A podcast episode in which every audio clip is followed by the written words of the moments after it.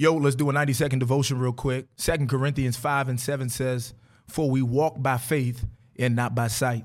They told us when we were kids that seeing is believing, but they were flat out wrong because your faith journey does not start off making sense, but it starts with making steps. Walking by faith is not the absence of worry. Rather, it is walking out on God's word, knowing that God is working in the unseen world. In other words, you don't need empirical evidence to start walking out in divine confidence. Faith requires you to act like it happened before it happened you need to know I ain't faking it, I'm faithing it. And because I'm faithing it, I can face it. It is believing in your heart what you have yet to see with your eyes. So when it gets dark in my life, it means that God is developing my course and my path.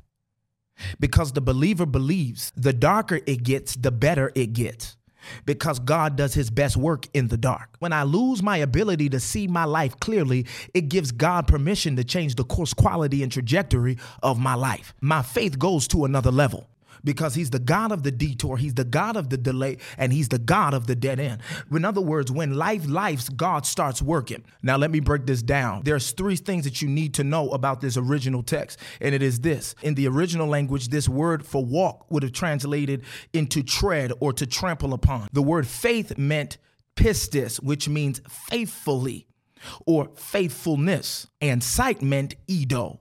It meant to know or to remember. So in the original language, this sentence would have read something like this For I tread upon faithfully not by what I remember or what I know. In other words, God will create an environment that you don't know so he can stretch the faith you did have. We walk by not by what we remember because God is never doing the familiar. He's always pushing us into the uncharted. Don't walk by what is comfortable, walk by what is uncomfortable. Because once you start walking in divine confidence, you won't need environmental evidence.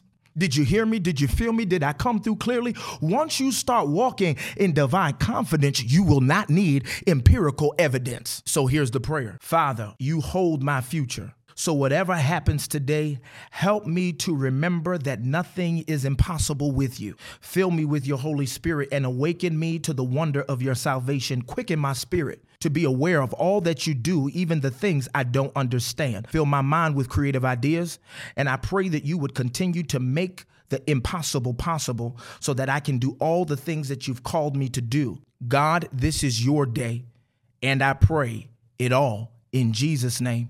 Amen. Peace.